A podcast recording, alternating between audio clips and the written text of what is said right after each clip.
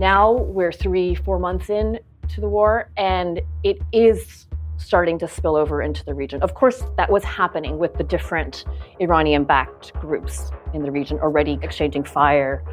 But now this really seems like we're at a new level in terms of what could happen next in terms of escalation. I'm David Knowles, and this is Battle Lines. אזרחי ישראל, אנחנו במלחמה. לא במבצע, לא בסבבים, במלחמה. Bravery takes you through the most unimaginable hardships to finally reward you with victory. 祖国统一是历史必然，两岸同胞要携手同心，共享民族复兴的 伟大荣光。I just find bombs and I find dead people, and like maybe one day I'll end up like them, but it's a really scary thing for me.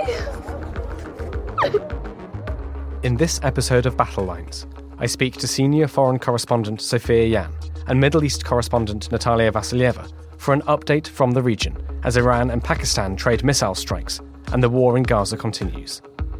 Then, I speak to senior foreign correspondent Roland Oliphant to look at the Houthi rebel movement in Yemen. He explains where they come from, who their friends are, and what they want. Finally, we go to our Asia correspondent Nicola Smith, who analyses the continuing civil war in Myanmar as a rebel alliance pushes back the military junta's troops. It's Friday, the 19th of January 2024. First, let's go to the Middle East with Sophia Yan in Istanbul and Natalia Vasilyeva in Jerusalem. Sophia Yan, can you talk to us about what's happening between Pakistan and Iran in the last few days? Iran engaged in its first direct military operations since war broke out between Israel and Hamas last October. And so Iran sent missiles into Iraq and Syria. Then, less than a day later, Iran sent missiles into Pakistan. So there have been some casualties, others wounded. The loss of life, of course, is never anything to take lightly, but so far, these don't seem to have resulted in mass deaths. Now, Iraq and Pakistan have recalled their ambassadors from Tehran. Pakistan has launched strikes against Iran in response. Now, there's a lot of propaganda from Iran about why they're doing this. The US has condemned Iran for acting in this way. But what I want to focus on is really the question of why now. So far, since the 7th, we've seen various militant groups in the region that are backed by Iran giving pressure already to Israel and also thus thereby the US because the US is Israel's staunchest ally. Uh, but now Iran is getting involved in a, a, more significant way, so to speak, getting directly involved, not just kind of pulling the strings as the puppet master with all these different proxy and rebel and militia groups and, and whatnot in the region. And what they're really doing is killing many birds with one stone. Uh, there are a lot of different areas that Iran is trying to address. First, it's got the long-standing rivalry. Iran has a long-standing rivalry with Israel and Western allies. So they're saying, hey, you know, we can choose to escalate the situation in this region at will. We have the firepower to get to your interests. Watch out. You know, this is definitely a show of force to Israel, to the US, to the UK. It's also a way for Iran to respond to what they perceive as domestic terrorist threats. Uh, there was a bombing in Iran in January, one of the worst attacks that they've suffered. Uh, at least 84 people killed, nearly 300 wounded. And this was very significant because it was at an event marking the anniversary of the death of a fierce battlefield commander, Qasem Soleimani, who was assassinated by the US four years ago. And then lastly, some experts think that the regime in Iran is trying to rile up some long-standing ethnic tensions. The strikes that Iran launched uh, into northern Iraq, that was into the Kurdish areas, and also in Balochistan province in Pakistan. So this, some people think, is a way to inflame rivalries within Iran with certain groups that were at the center of mass protests in recent years, basically trying to distract and halt the political challenge to the regime. So it's a lot going on in the region. It, it, feels like this week things really just exploded. Absolutely. And how did Pakistan and Iraq respond? Where does this go next, do you think, Sophia? Both those countries have recalled their ambassadors.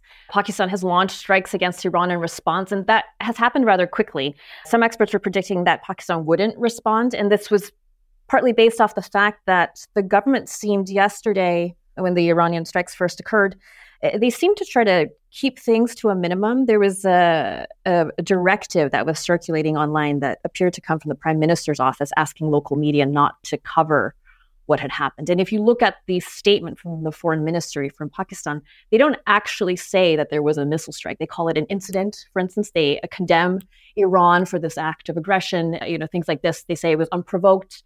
They use some fiery language, but they don't exactly confirm what happened and where it happened.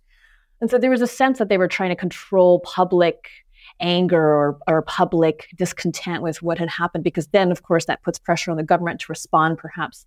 So there was a big debate just yesterday on Wednesday as to how the government or its military, how they might choose to react to this. And now we have the answer that they've actually moved.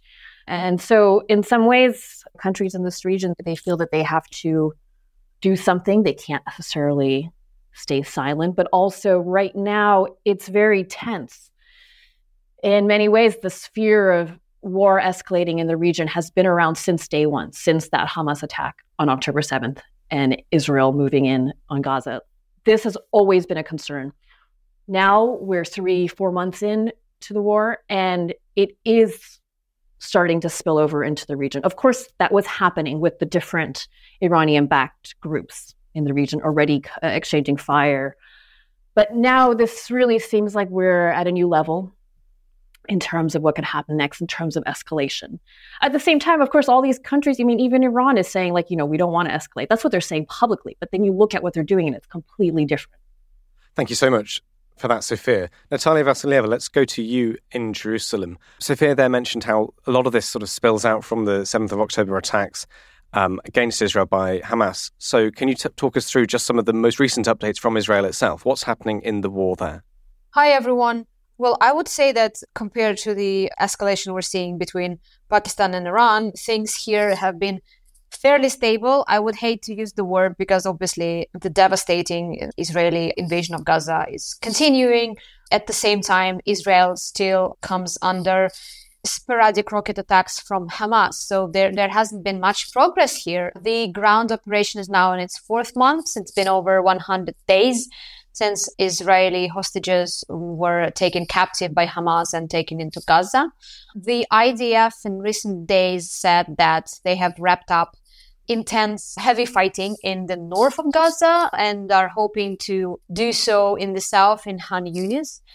At the same time, there are questions asked across political spectrum in Israel and by Israeli media about where this war is going and when it would be a good point to, to call an end for it because Israel's stated goals were to decimate Hamas and to make sure that southern Israelis is safe and mm, people who were evacuated there can go back to their homes and live there in safety. And now we can see that Hamas is still there. We have not heard any credible reports of any of the Hamas leadership in Gaza who have been either killed or taken captive by the Israeli forces. They have not achieved that. At the same time, about two weeks ago, I think the Israeli government started telling residents from the south of Israel that maybe this is something, maybe they should consider going back to their communities because Hamas doesn't pose much of a threat in, anymore. And just early this week, we, we had a massive barrage of missiles from, from, from Gaza onto southern Israel, the biggest one in weeks, which obviously shows that southern Israel is still not secure. At the same time, Israel is carrying on um, with the war. Every day, you would get reports from the IDF saying how many Hamas operatives they have killed or taken captive.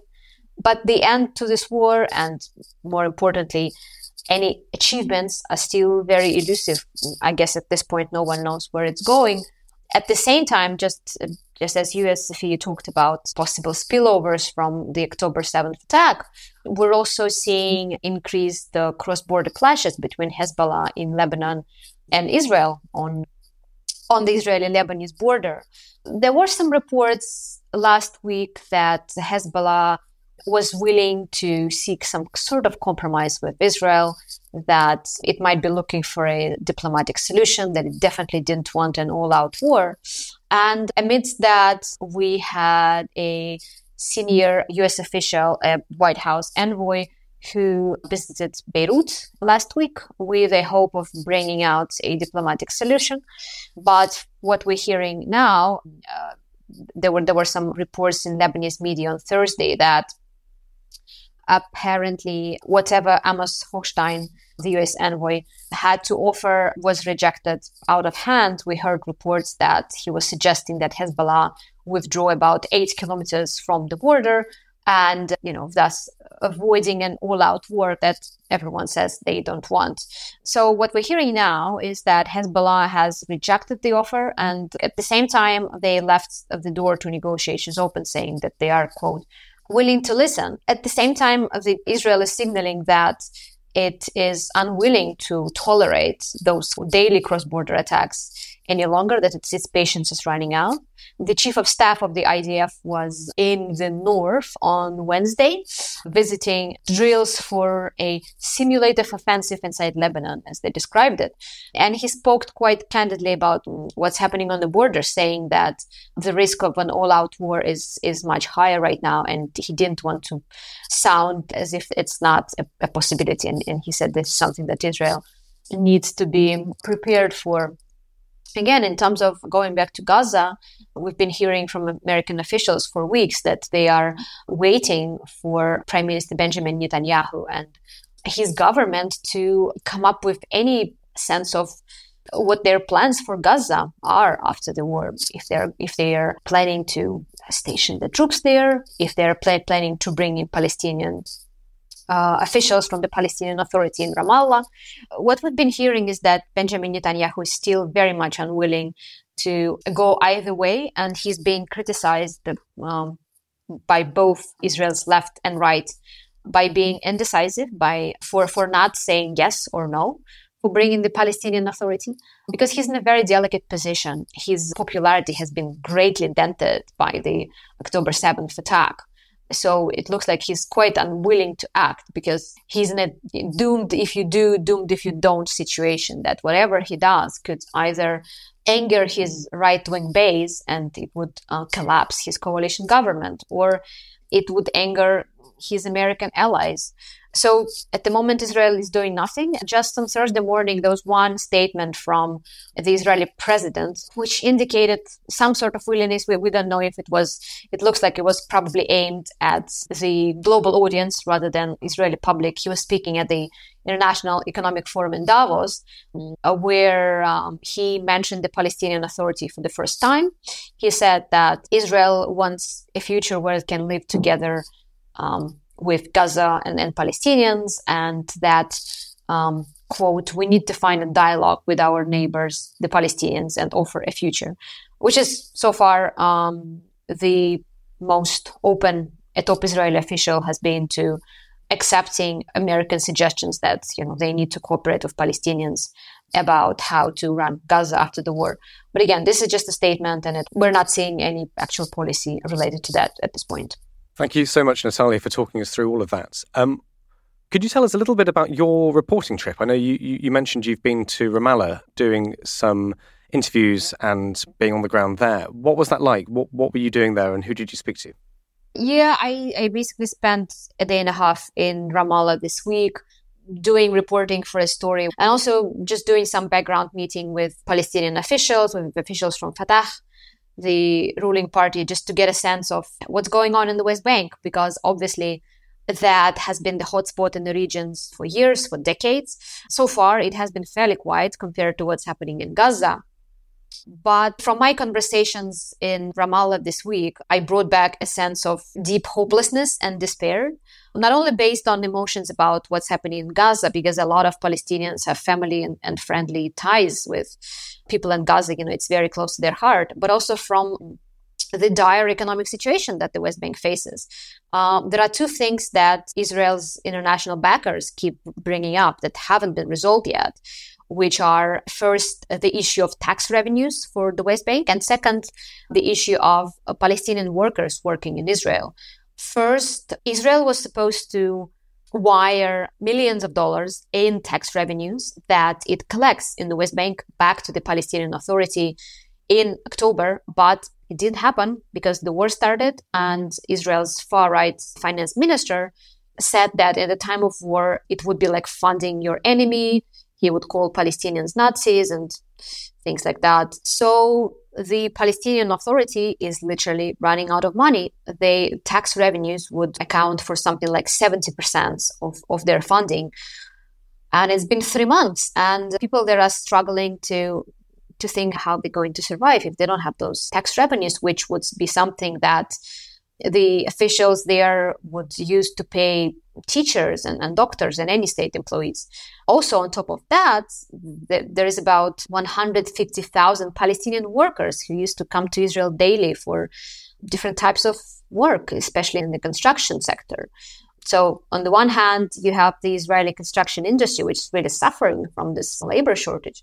And on the other hand, you have hundreds of thousands of Palestinians who are who lost their income overnight. Their work permits were canceled shortly after the attack. And there is no idea of when they're going to be able to come back. So you're talking about a large section of the population which is left without income, which brings me to the point of uh, potential upheaval in the West Bank. The West Bank has been fairly quiet since the uh, war in Gaza started. I know there were fears that the West Bank is going to go up in flames just on the high emotions that people felt about the war in Gaza. It hasn't happened. There were some protests, but people have been fairly quiet. And what I understood from my conversations with Palestinian officials was that Palestinians largely felt that if they were to rise up now in reaction to the war in Gaza, they would be sort of falling into the trap of the Israeli government that would say, you know, we, we, we told you so. Look at what's happening in, in the West Bank. Those, those people are good for nothing. They only want war. So that hasn't happened.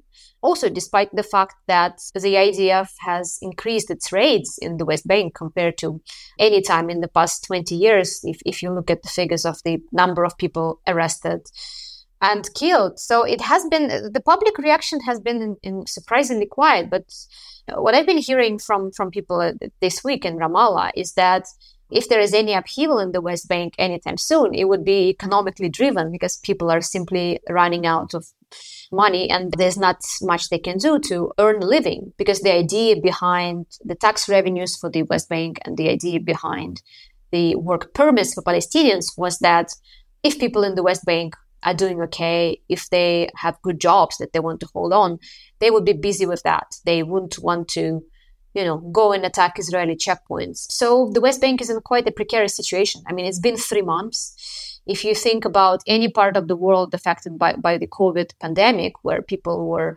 staying home, losing their income, you know, it, it's it's a comparison that I guess anyone can relate to but the COVID lockdowns lasted only as much, and it's been only three months. It's been already three months for the West Bank, and it doesn't look like this economic conundrum is going to be resolved anytime soon. Well, let's try and draw some of this together then. We have Pakistan and Iran trading missile strikes, Iran also hitting Iraq. We have tensions growing on the Israeli Lebanon border. We have continuing fighting in the Red Sea. Sophia Yan, how does this all look from Turkey? And how dangerous do you think this moment in January 2024 is for the whole Middle East? So, at this point, after what Iran has done this week, it seems like Iran's putting the ball in, in the court for the US and for Israel. One person I interviewed yesterday, an expert on Iran, his take uh, on this was that he thinks the Iranian regime is making the bet that because the US does not want to get dragged more deeply into this region right now that Iran can can do this, that they can kind of you know uh, have this big show of firepower, and that there won't be consequences, that there won't be a greater, stronger pushback beyond what we've already seen. And so far, this has been how the U.S. has operated. They have responded, for instance, launching attacks against the Houthis because Houthi attacks in the Red Sea have snarled global trade. This is a, a, huge issue for many businesses around the world. The Red Sea route connects Asia to the Middle East to Europe, and so it's it's been a disruption for the world. And so the U.S. and its allies have launched this maritime patrol to try to deal with that. But beyond that, it hasn't really responded in a, a more direct military way. This is not something that the US seems to want to do. Uh, and while the US has vocally supported Israel, it has really kind of stopped at that. And so Iran seems to be banking on the fact that it can behave badly and not get in trouble for it right now. And, and this is kind of, I guess, in, in their heads for the regime, you know, this is how they're choosing to operate at this point. And so all eyes now on the US as to how to react, how to respond, how to deter, how to de escalate and pull back from the brink at this point. Right now, we've got the World Economic Forum going in Davos, and there are a lot of meetings happening. All the foreign ministers in the region talking to each other, the US also, of course, there. There's a lot of thinking about what next. And from the perspective of a lot of countries in the Middle East, a lot of Arab countries, they're saying, you know what, this region and these tensions that we're facing, we have to think about why it's happening. And that goes back to the root cause Israel, Hamas, Gaza. So that seems to be I mean, that is what sparked all of this, this chaos now that we're seeing in the Middle East. And what a lot of countries, including Iran, are saying now is we have to deal with that. And so that means they're looking again at Israel and at the US. Natalia Vasilyeva and Sophia Yan, thank you so much for your time. For weeks now, we've been reporting on the continuing violence in the Red Sea as Houthi rebels target international shipping, military, and civilian. My thought this week is that it would be worth pausing for a moment to look in more detail at the Houthis. Who are they? How did they come to be in power? Who are their allies? And crucially, what do they want? Here's my conversation with senior foreign correspondent Roland Oliphant.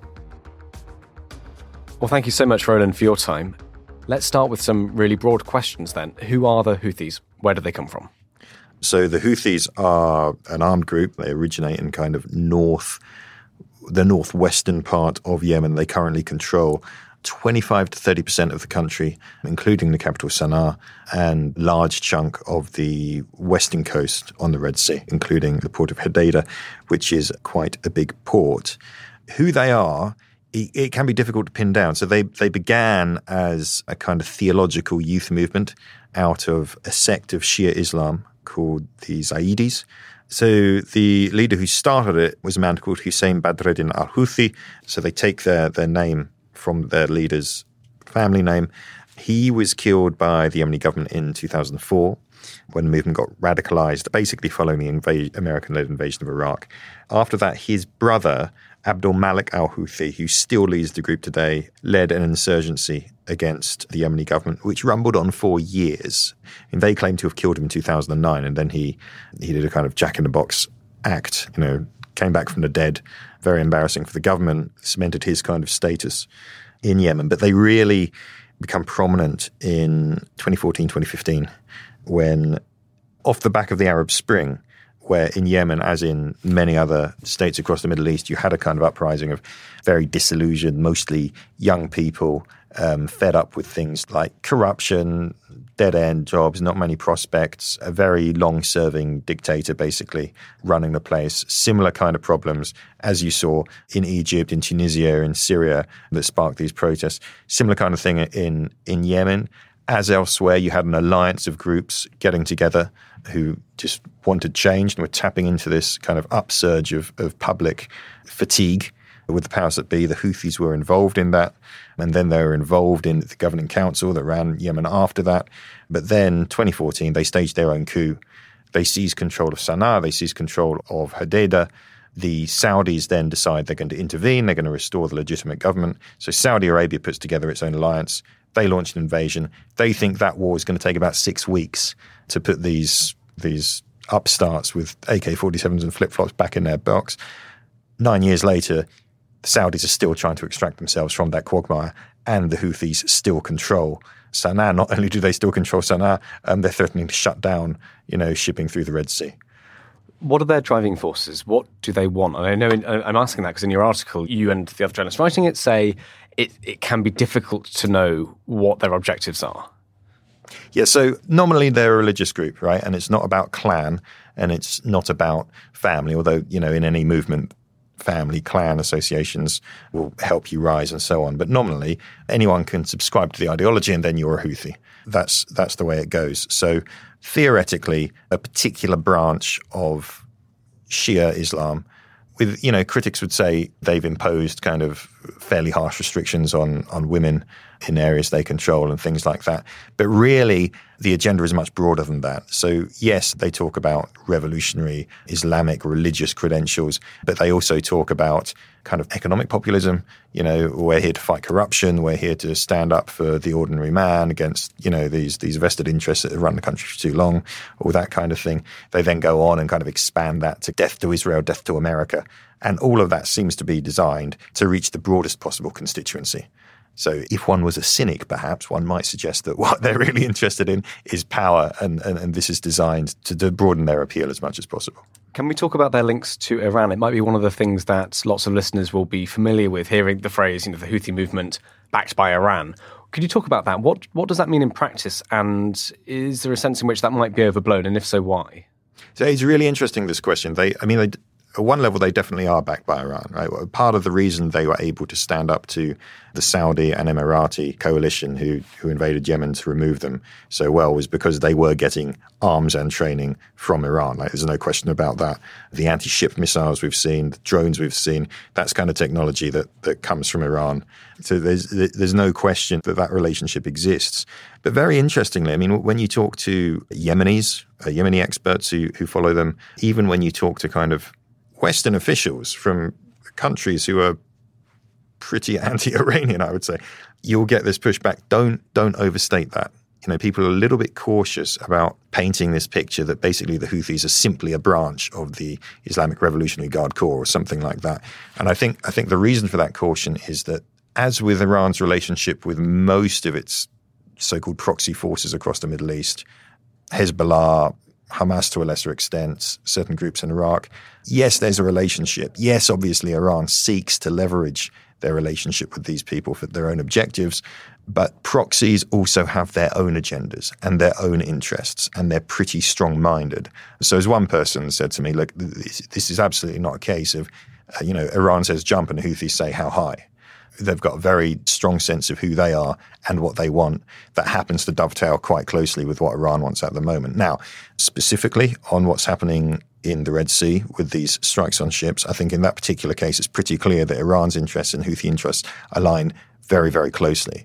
Because for the Iranians, they get somebody else you know, as they would say, intervening in the Israel Gaza war. That allows the Iranians to say, look, our axis of resistance is standing up to Israel. Yes, we couldn't go to war with Israel ourselves, but we are doing something.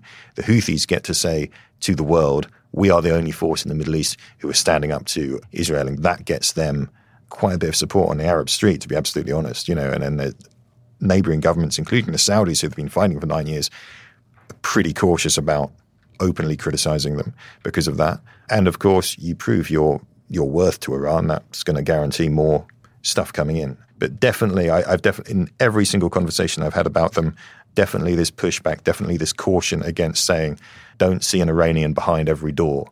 Don't just assume that these are a, simply a tool of Tehran. They've got their own stuff going on as well. And with the recent strikes on Houthi positions and sort of you know, they've been firing rockets and missiles, and the Americans the Brits have been bombing them, do we know how much that's impacted them? Is this something that's going to severely degrade their military capabilities, or is it more of a sort of warning shot, like you know, don't do that again? And do you think it's working?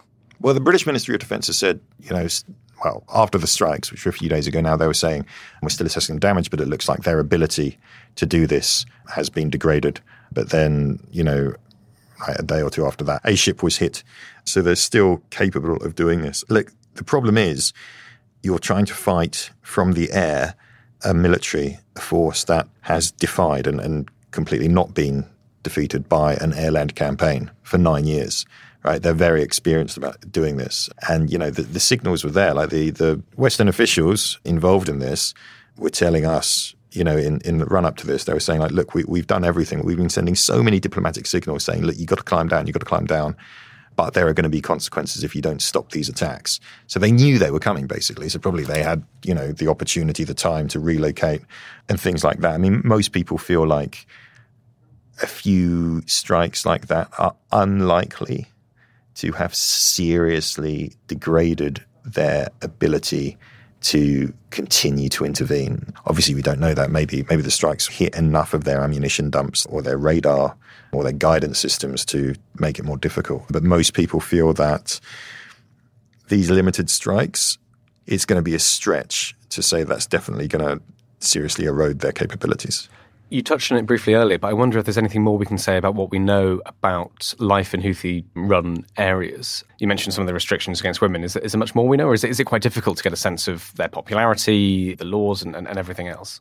I mean, there's definitely stories of they run they run the place with an iron fist to, to trot out the, the cliche. I mean, there's a there's a secret police. They don't tolerate dissent.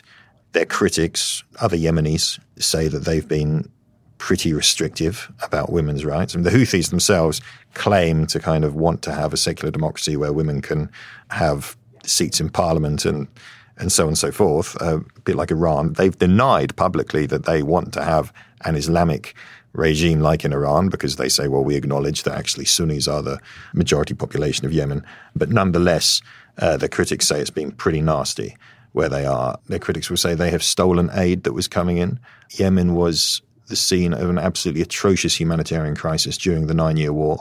The Saudi alliance took a lot of the blame for imposing a blockade on, on Houthi held areas. Uh, the Houthis themselves have conducted sieges of other towns where they've kind of done the same thing to people there. So, all in all, pretty harsh. I mean, one person I spoke to, he kind of said they've been less effective at demonstrating effective governance than other groups in the kind of Iran led axis of resistance. So if you think about Hezbollah, you think about Hamas, part of their appeal, part of the way they've kind of asserted themselves, besides crushing resistance and so on, was to create a state within a state and to provide some kind of services. Right. So part of Hamas's initial appeal in Gaza was that they were not the corrupt Palestinian Authority. They seemed to get things done. They weren't like driving around in big flash cars like the the official Fatah guys, things like that. So one Yemeni expert I spoke to said they haven't reached those levels of competence that say Hamas or Hezbollah did because they are so militarized. Like everything they do is about war. They were forged in nine years of war. They always prioritize uh, the military over the civil, um, was the way it was put to me. So, from everything we know about the group, I'm not asking for predictions, but how do we, what should we be taking into account looking at the next few weeks, the next few months, how, how do how do we think they're going to react to further strikes? How can this? How do you see this playing out? Well, they've said they're going to react to further strikes by striking American assets in the Middle East and widening their campaign. Now, they've demonstrated that they can strike deep into Saudi Arabia before with capabilities the Iranians have given them. So that's not beyond the realms of possibility. There's always a bit of bravado in these things, so that's not to predict anything. I do think it's unlikely that that one round of strikes is going to effectively suppress them. I think probably they would respond by firing some more rockets because it suits them, this confrontation, which then puts the West in this, this position of, okay, do we escalate? And how long are we going to keep bombing them? And okay, the West's target is much more limited than the Saudis' target. The West's objective is not to eliminate the Houthis or drive them from power or anything like that. It's just to stop them attacking shipping in the Red Sea. Now, I think because it's not clear that the, the military solution is going to work there, that puts the West in an awkward position because officially they don't want to link this with Gaza and Israel. But the Houthis say, look, we're doing this in response to Israel's operation in Gaza.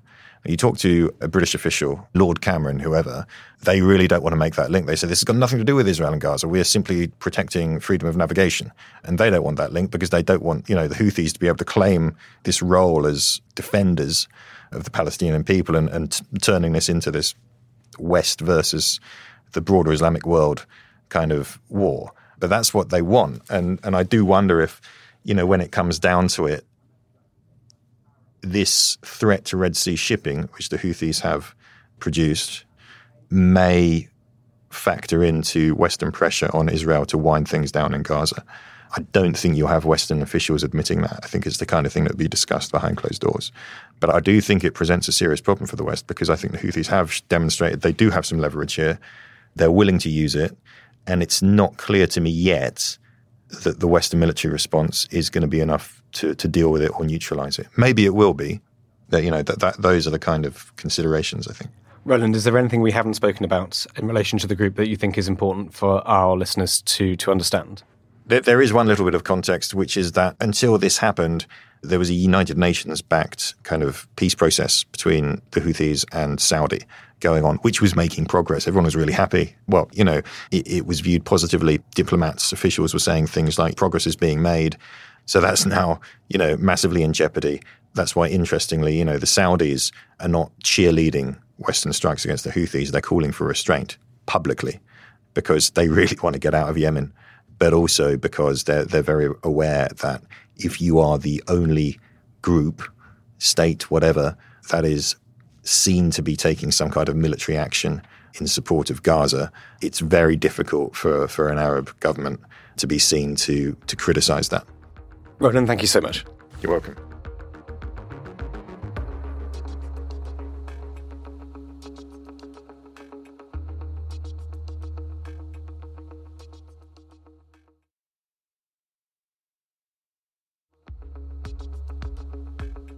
The civil war in Myanmar has been in the news for many months now. It's a confusing, complicated conflict that sees an overstretched military battle a rebel alliance of armed groups from across the country. To make sense of the conflict and ask what may happen next, I'm joined by the Telegraph's Asia correspondent, Nicola Smith. Before we get into the news this week from Myanmar, Nicola, would you give the context and history here? Why is there a civil war in Myanmar? Sure, it, is important to look back at the history of Myanmar to understand the, the current context and of, of what's going on. So, uh, Myanmar became independent from British rule in 1948, and since that time, it has really struggled. It's grappled with how to govern a multi ethnic society, and this has led to one of the world's longest ongoing civil wars. And so, in 1962, first of all, there was a coup that introduced uh, a brutal military dictatorship which held control of the country for decades.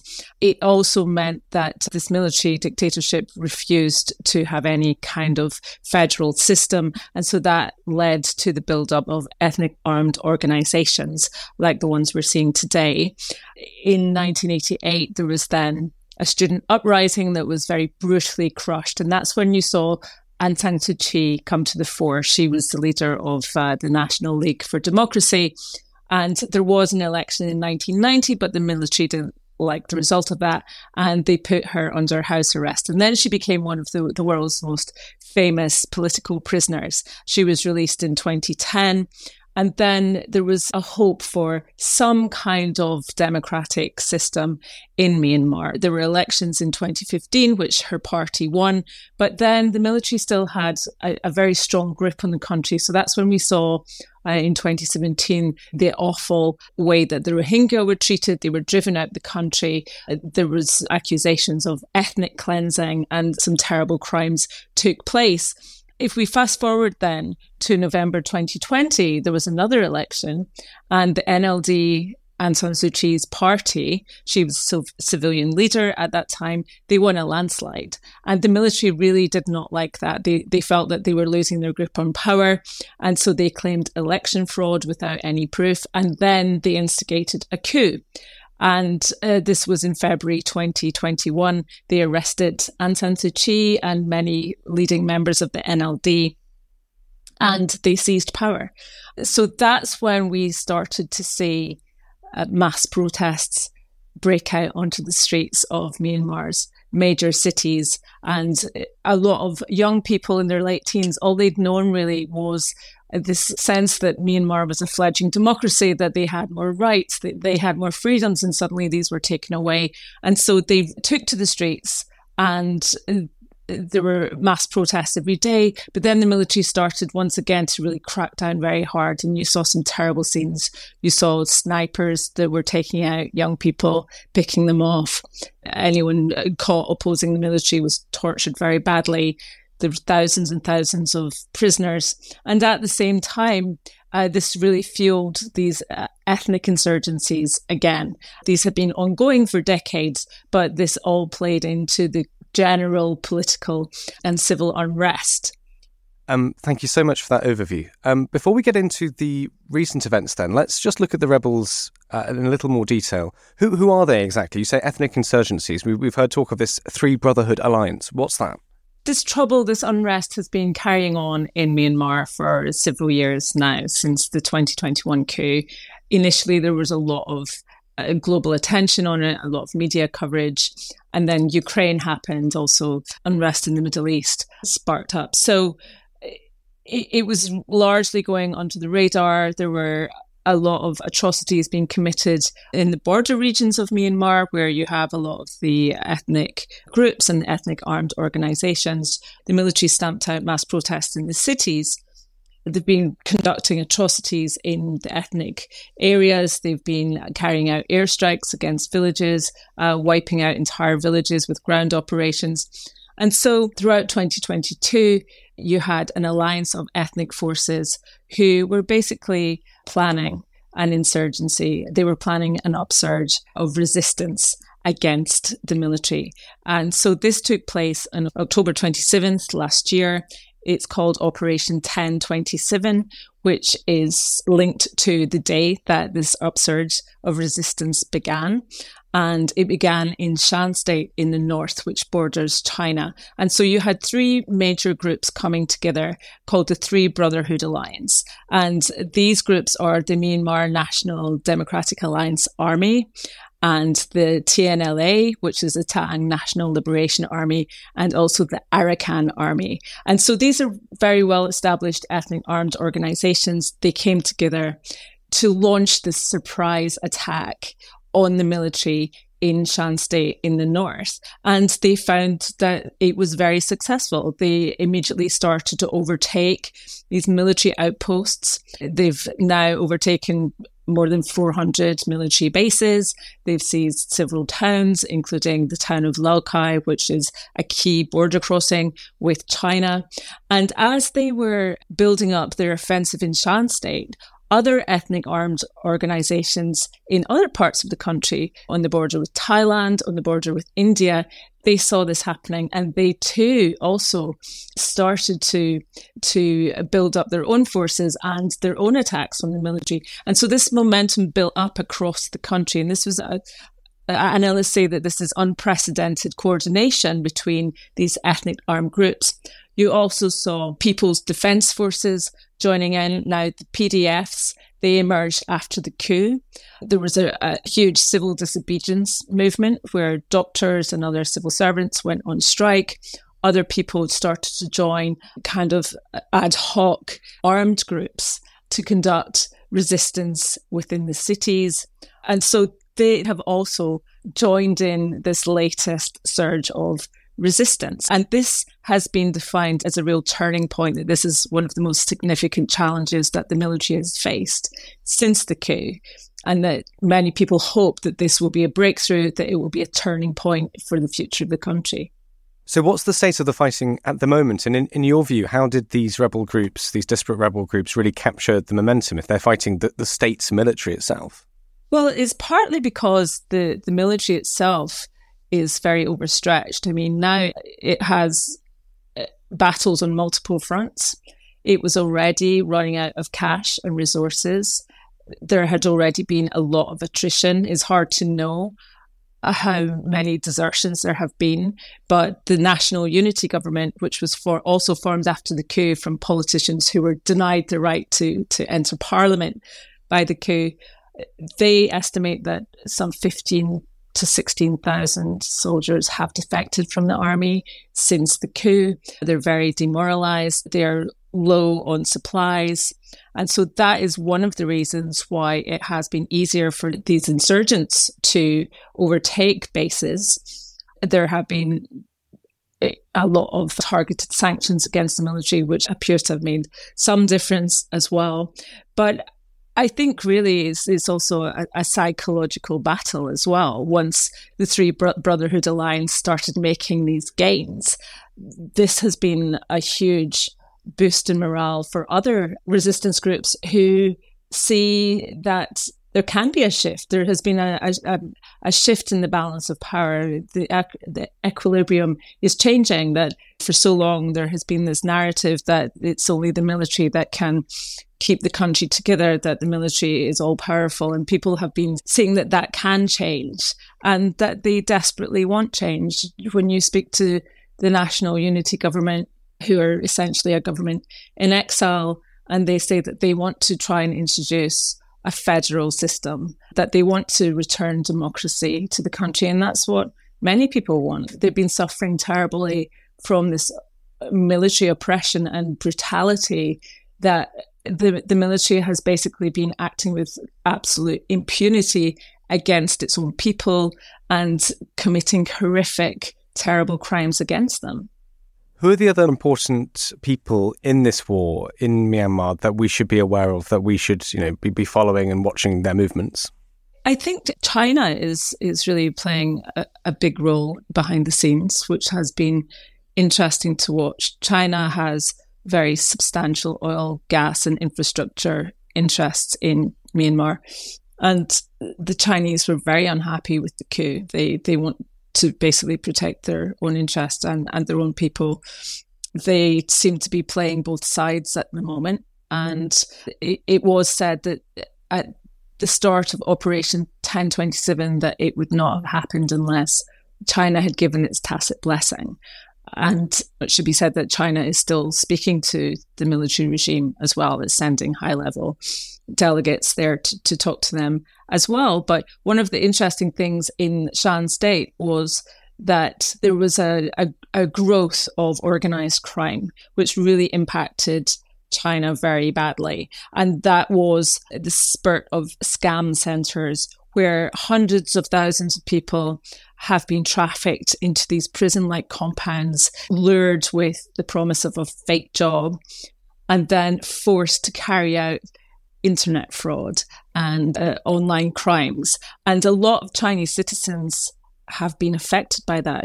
People have been scammed all over the world, including the UK, by these compounds, and they were allowed to run there in these these lawless parts of Myanmar. The military junta was doing nothing about it, and that really lost them a lot of favor with China. China really ran out of patience. There was an instant where it's believed that Chinese uh, undercover police officers were shot during a sudden outbreak of violence in one of these compounds. And so many analysts believe that China allowed this upsurge of resistance to happen because the, the Three Brotherhood Alliance came in and they said, well, we're going to fight against these scam compounds.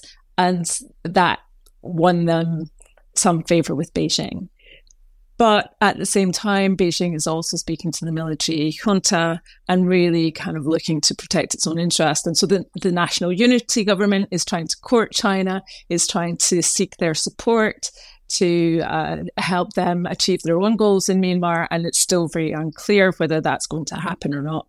Um, and China, more recently, last week, said that it had helped to broker uh, a ceasefire it's very difficult to see if that is going to hold because uh, there has already been uh, a town very close to the Indian border that has been seized since that by the rebels since that ceasefire was signed, and there seems to be ongoing fighting. So I do think that China's got a big role to play in the future, and that's something we should watch out for.